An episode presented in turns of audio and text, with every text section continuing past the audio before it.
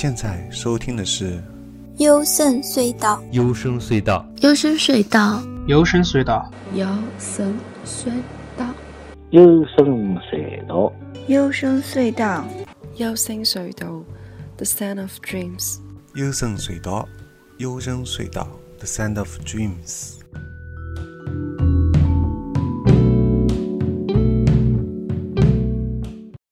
我是高尔基啊。大家好，我是十九。大家好，我是小 G。这期节目呢，由我们三个人继续主持，然后有讨论一个美剧，叫《超感八人组》。这部剧呢，其实嗯，是沃卓斯基姐妹在二零一五年做的一个美剧，然后主要就是讲八个人突然能够共同分享他们的情感、思想，还有一些技能，然后去寻找一些真相。啊，就是裴斗娜，在韩国，他这个演员其实一开始我就有关注过，因为以前我还蛮喜欢韩国电影嘛。然后他还演过一部电影叫《云图》啊，也是这个导演的这个《超感八人组》的美剧的导演。然后他在里面扮演一个嗯，替弟弟去顶罪的一个角色，然后感觉是虽然是一个公司的。相当于一个高管，但是一直非常受到男性男权的这种压迫。我觉得亚洲吧，对于女性的这个压迫问题一直都存在，不管是在日本啦，还是中国，还是韩国，其实女性的地位一直都也没有得到释放。本身也跟就是说也跟这些亚洲国家本身女性的这个呃权利意识的觉醒也有一定的关系。嗯。所以我觉得啊，你小小季说。嗯，我觉得那个室友说的也很对。然后，但是还有一点就是，我觉得跟中国的这些呃长时间的这些文化积淀有一定的关系。一些比如说文化方面意识的洗脑。嗯，洗脑。男尊女卑一直有这种传统的。是的。对。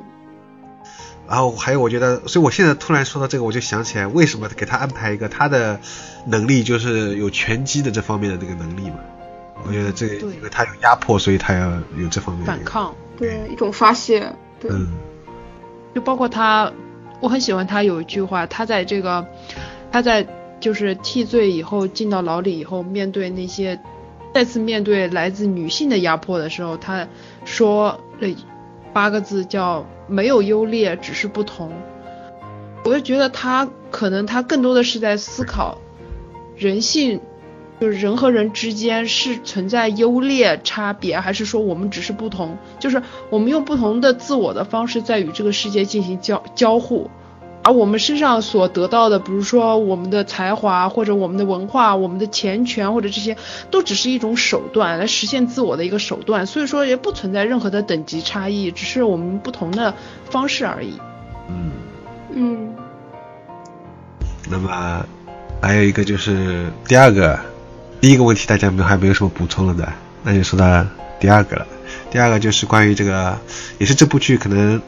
可说是男主角吧，因为我看到豆瓣上面很多人都会关注到这个，就是意大利的这个男童这个角色，他本身是个演员叫 Little，然后最后他是出柜了，这个应该挺感大家都挺感兴趣的，有什么想法吗？嗯，我觉得 Little 他本来可能。呃，就是他从小到大经历就是作为演员存在嘛，然后他认为，比如说演戏就是去欺骗别人，但是我觉得他一直让我特特别感动的一点就是他在面对真实自己时候，他那种害怕的心理，那个其实特别真实的嘛。然后，但是他就说，呃，我知道如何去欺骗别人，然后我也知道这些台词都非常的美，但是我自己却做不到，就是那种那样的心态。但是到后来他去真正的面对这些的时候，我觉得那个时候他真的是蜕变了吧。嗯，变成真正的他自己。嗯，对的，而且他其实他一开始我觉得也挺真实的，就是说他很害怕，他一直很害怕，因为就是出柜，也不是说出柜，他一开始是害怕别人知道他是男同，导致他这个事业就没有了，毁掉了，所以他很有这个方面的顾虑，哪怕他这个就这个应该说是后来变成他的异性好朋友对吧？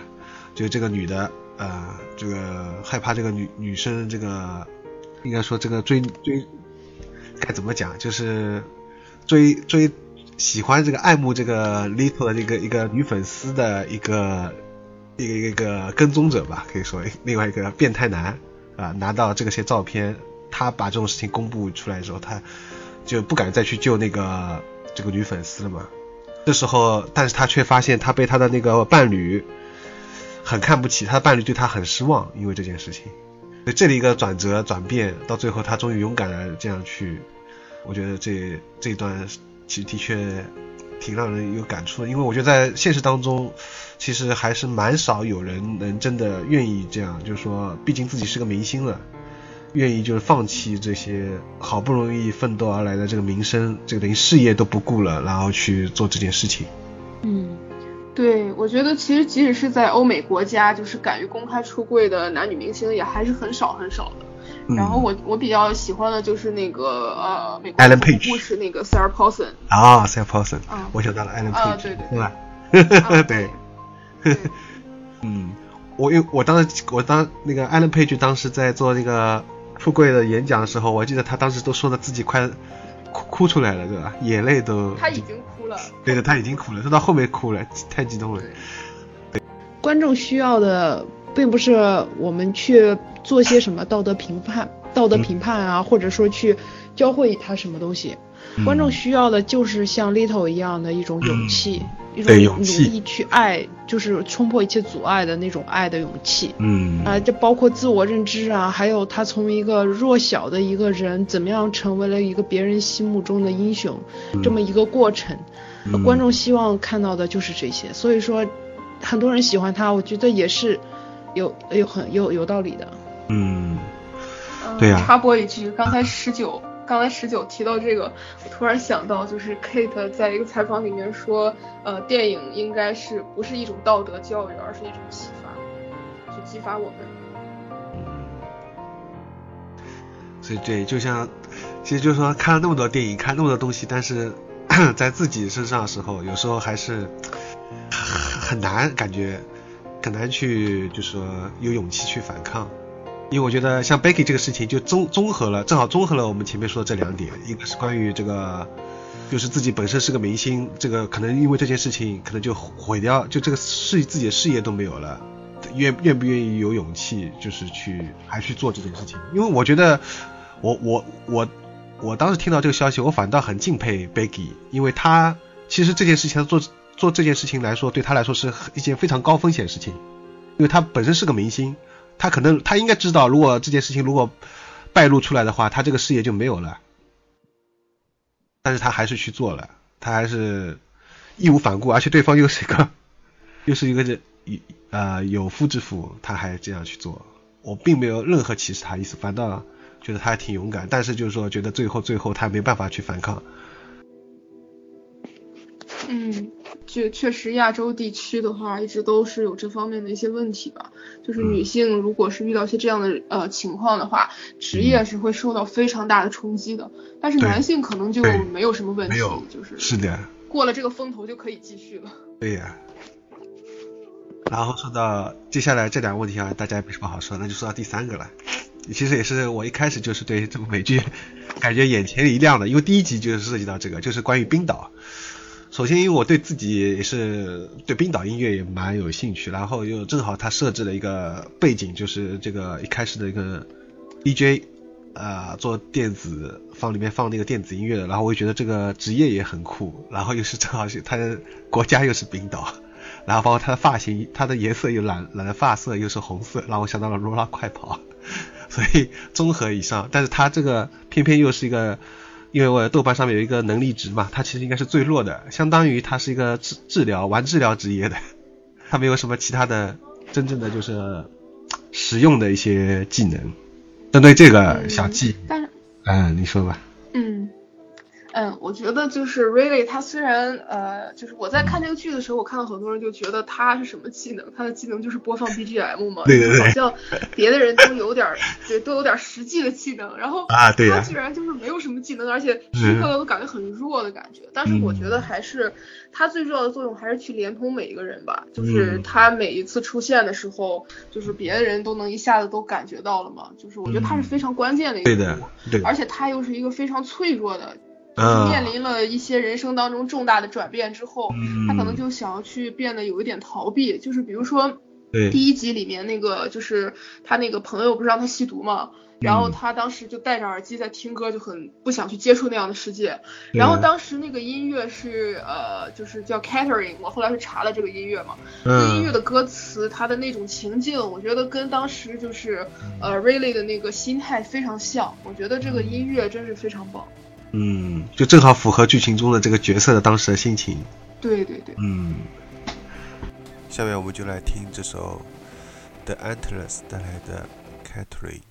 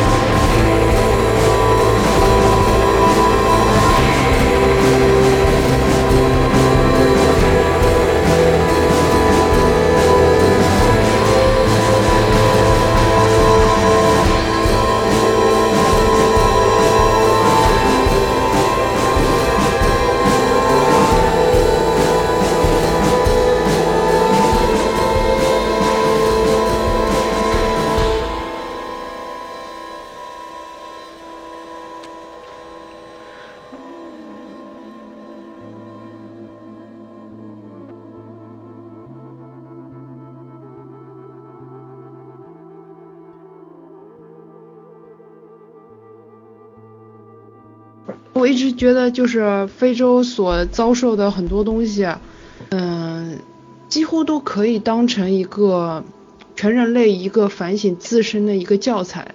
就是他们无论遭受的，比如说政治压迫啦，或者非平等的一些交易啊，或者说是他们的贫穷、饥饿啊，他的每一个方面的东西都可以作为一个我们自身的一个参照。嗯，比如说，嗯，说他们的愚昧，他们不接受，呃，不接受更高科技的医疗或者这些东西。嗯，他们整个群体都像是所谓的乌合之众。这些其实，在别人眼中看，也许是很荒蛮的事情，但实际上它就是真实的发生在我们这么一个所谓的现代发展、全民具有同理心，或者说一个网络时代，它就是跟我们共存的一个。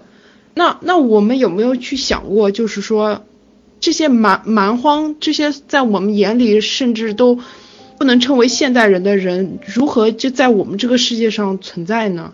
嗯，就好像你没有办法去理解恐怖分子的想法一样，明明家里又不是没有钱，又不是不能又能既能保证温饱，而且又有很很多就是可以提供的很多的就是呃快乐，为什么他会要去用那一种方式去报复社会或者什么的？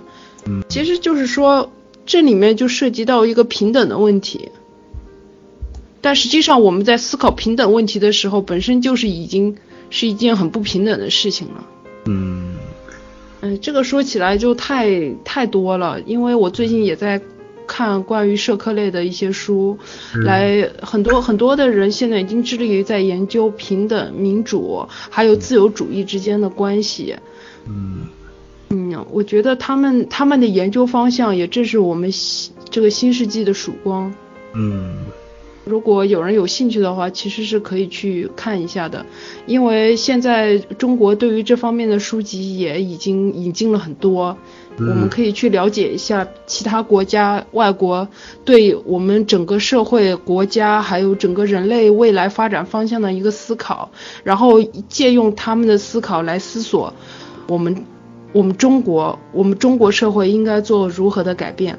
我个人比较喜欢人文社科类的书，就是，呃，让波德里亚的，以嗯，以及那个，以及艾利希弗洛姆，嗯，还有包括我现在正在看的《民主新论》，也是我觉得也是一种在不断思考的一个过程。嗯，啊，就是这样了。说到非洲，其实因为里面有一个角色是。这个男的他是在非洲的嘛，然后他们就是哪怕就是明明啊可以通过可能医院里面就可以买到药，但是他们就没有办法买得到，然后还要通过黑道，可能还要花高价甚至被欺骗的风险去买到那个这个这个药，就感觉呃对这种非常的那种，还有就是我想到北朝鲜嘛。因为北朝鲜就在我们中国的旁边，然后他动不动也是这种，你感到他，他跟非洲对可能又不太一样，但也有一些共性，也是这样，就是对，我也觉得就像你说的，我明白你说的那种平等的那种意思，嗯，嗯，承认承认这个世界是不平等，是我们未来平等的一个基础。好的，那么还有就是接下来是第五个关于犯罪心理。就说到那个黑道的那个家庭，对吧？嗯，沃夫冈。哎，沃夫冈，你说说看，他一个，他本身是黑道，他家里，嗯。是啊，就是黑道的家庭的子女更容易成为犯罪分子的。嗯。我觉得家庭教育是一个蛮重要的一个方面。嗯。但是我不认为它是决定性因素。嗯，我不认为这个世这个社会的教育以及家庭教育是一个人，呃，一个人未来会做什么事情的一个决定因素。嗯，他会受到影响，但是他是会一个诱因。嗯嗯，就相当于里面那个黑客女女童的那个，她的妈妈就不认同她的，希望把她变成像个正常人，但其实那样反倒是不正常的。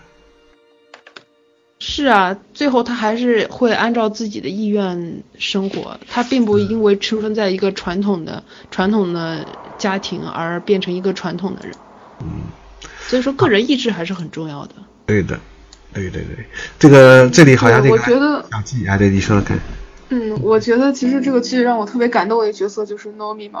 然后我觉得一开始看到他妈妈对他那种压迫，就是说怎么说呢？就是咱们这边很多人都会说这个父母都是为了你好那种。然后我觉得其实是一种非常是一种 非常畸形的爱吧。就是他他妈妈其实是一种非常缺乏那种自我的一种人，所以他要把这种去依靠到他的子女身上去。然后我觉得这个也是特别值得去说的。还有就是我觉得。呃，Nomi 就是讲到他呃对于自我的一个认同，我觉得也是特别值得说。就是它里面有个台词是：真正的暴力，我意识到最不能原谅的是我们过于恐惧自己真实的自我时对自己施加的暴行。然后我觉得这个就是让他非常变，后来就变得非常有勇气，然后不再去在意别人怎么去看待他。嗯，对的。有时候我觉得太在意别人怎么看自己了。最后说到一个一个印度女，就是卡拉。其实，在印度，宗教是一个具有很大社会根基的一个东西。它并不是这个印度教，它并不是并不会受到科学的压迫。但实际上，真正压迫的是他自身。也就是说，他所谓的派系太多了。啊。那么派系和派系之间还有斗争。对对对。嗯，所以说。你说这是这样有什么意义呢？一个崇尚爱的宗教却在自我解体，所以说，我我们去信仰一个宗教和去信仰科学的，其实根本的目的都是一样的，在寻找一种寻求这个世界的一个真相的办法。嗯，但是我们如果赋予这个办法过多其他的意义的话，如果把自身的恐惧。还有还有自身的所所谓的优越感和过度补偿都压在这个东西上面的时候，这个东西已经不能够让你达到真理，而只会让你从在真理的路上越来越迷失。所以说我我看到这些好的东西，包括科学，包括宗教，包括很多东西，其实它只是一个手段，而人类却拿它用来自我解体，用来自我崩溃或者自我暴力的时候，我就觉得对。有一些人真的是很需要大家去帮助他们走出一个自我毁灭的困境，这些人真的是需要我们去帮助他们。他看不清现实，他只能去这样以这样的方式来堕落，所以觉得这个就是这个意义了。对的，派系太多。嗯嗯嗯，最后一个就是关于说到一开始被警察追的那个家伙，这个人叫。纳维恩·安德里维斯，然后这个人其实因为我我我一开始就注意到他了，因为我先前看另一部美剧叫《迷失 Lost》，他在里面也是有扮演过一个角色，所以看到他第一眼我觉得很亲切，所以我觉得他同时演了两部我都很喜欢的美剧，嗯，觉得还是蛮有意思的吧。这当中有一个相当于一个沟通的一个。相当于他扮演了这个冰岛女的角色，同时对我来说的话，他因为沟通了这两部美剧嘛，那个小季好像也挺喜欢他，嗯。嗯，对，我想提一下那个呃剧中那个乔纳斯，然后就是他有一个台词，说是看着一群鸟或者一群鱼经过，在瞥眼我们来的地方，问问白杨树怎么远隔几百公里感受创伤，蘑菇怎么能理解一片森林的需要，你就能理解我们究竟是什么了。我们族群从万物起源时就存在了，很有可能我们就是起源。我就是想确保我们最后都能达到那种境地。然后当时看到他说这个台词，我就想到超体了，然后我就觉得就是。呃，去理解就是万物的那种运作，还有那种循环一些规律，就让我想到禅的这种思维了。然后我觉得非常有意义。包括之前刚才说到那个呃印度教的事情嘛，我想到比如说像克里希那穆提这样的，他本来也是信印度教的，但是后来他走了出来，就是说不要局限在这种框架里面去，然后最后变得去理解，最终理解所有的事物，就是不同领域的。嗯。不要现在这个框架里面，对的。对。嗯，说到印度教，他们这个派系，相当于就其实他虽然讲的是印度教的派系，其实也等于说的是整个地球上不同的宗教的信仰导致出现的分歧。因为比如说像那个中东那边有很多战争，就是因为不同的宗教信仰导致。嗯。嗯。嗯。但也有一些是假借宗教之名。啊，对。嗯，小季老师，我觉得不仅是就是宗教内部的一些斗争，还有就是比如说科学跟宗教之间的这种，然后有一些人，比如说会被别人认为就是信仰宗教就是像神棍一样，然后有的就是比如说他认为科学至上，然后就变成一种理科中的那种感觉了。啊，对对对对对，其实这些都是，对，就是。呃，不知道怎么样去呃抽象化去理解事物背后的本质，其实本质我觉得是一样的。嗯，对的。我想推荐一部那个电影嘛，叫《爱情起源》，然后它里面有一句台词是这么说：“他说，如果我让这手机掉落一千次、一百万次，有那么一次它没有下坠，就一次它飘了起来，哪怕这是一个错误，也是值得探究的错误。”嗯。然后这个台词，他这句话意思就是指。当时，嗯，如果比如说科学不是一般我们都会做实验来论证一个理论吗？然后比如说我们觉得手机，如果我现在手放掉的话，手机肯定掉下去。那么是，我做一一千次，甚至是一百万次，对不对？嗯。可能只有一次它没有下坠，它飘了起来。但是我们一般如果可能做到，比如说啊，假设九十九十九万次的时候，我们。它都是往下掉的，它都没有飘。我们甚至可能有的人做，不要说做九十九万次，有的有的可能做了两次、三次，他就觉得肯定是的嘛，就是说肯定不会往上飘的。但是也许就是等到一百万次的时候，它往上飘了。然后这时候科学解释为这是科学无法解释的现象，但是仍然认为按大部分情况这是就是重力存在嘛，这个肯定就是知识中中例外，就是科学把它归归之为迷信。但是我们。就是一种很荒很荒谬荒荒谬的现象，但是这是个科学认为这是个错误，但是其实也是值得探究的错误，就是相指这一点，对，所以就小心。这种科学最后肯定会辟谣的，如果真的有这种事儿的话，对呀，肯定会说哎呀这不可能的什么的。对，这个就是中央电视台的那个搞的走进科学呗。对对对，对 吧？对啊，对啊。本来是件很神棍的事情，觉得哇，好特别哦，好奇怪，就像这个手机一样，哎，怎么飘起来了？大家都抱有兴趣，看到最后，哦，就搞了半天。他来一句还是你知道吗？就这样的结果就是这样，结果就是大家最后都会认为这个节目它就是很神棍，你知道吧？很神棍。没有这样的解释，对对对，你不神棍你也搞得很神棍了。但是，但是你知道吗？不是说光科农村那些人会这样想。我可以告诉你，很多知乎上的人，他们都会认为科学这种事儿都是假的。他们这种受过高等教育的人，他们会觉得啊，最后肯定是假的，都辟谣了。对对对对的，对的。会这样，真的。对的对的，尤其是对，尤其是那些我觉得受过高等教育的人也会这样想。对，尤其是受过高。对的对的。而且是学那种比如理工科的那种。哎，对的对的。哎呀，其实那些高等很多的高等大学里的高等教育都已经是被政治经济文化洗洗脑的那些傀儡了。嗯，对根本就不去追求心理上的自由了，已经。嗯嗯，我觉得其实就是脑洞不够大，你知道吧？就是他们想不到这么多。哼，被被 FA 干扰太厉害了。代码没有激活吧？嗯。就是我我有时候我在想，如果没有 FA 的声波干扰，是不是我内在视觉看起来会像我们的肉眼视觉一样那么清晰，而不是只是单纯的一种内在感知？我觉得肯定是吧。嗯。嗯。本期节目到此结束，再次感谢十九和小季。我们节目收听方式是在微信订阅号里面搜索“优声隧道”。关注之后就可以收到每期节目的推送了。除了电台之外，还会推荐吹泡后摇、英伦闷泡、自赏日音、独立女声、专访情感、哲学、阅读、电影、剧集、动画，都在优声隧道微信订阅号。欢迎对每期节目打赏，有您的支持，优声元气满载。如果对节目有任何感想，想来做嘉宾，或者想对优声隧道订阅号投稿。都可以微信联系我，G O R G I S，优声隧道淘宝官方店，Y S S D 点淘宝点 com。那么下期节目再见，拜拜。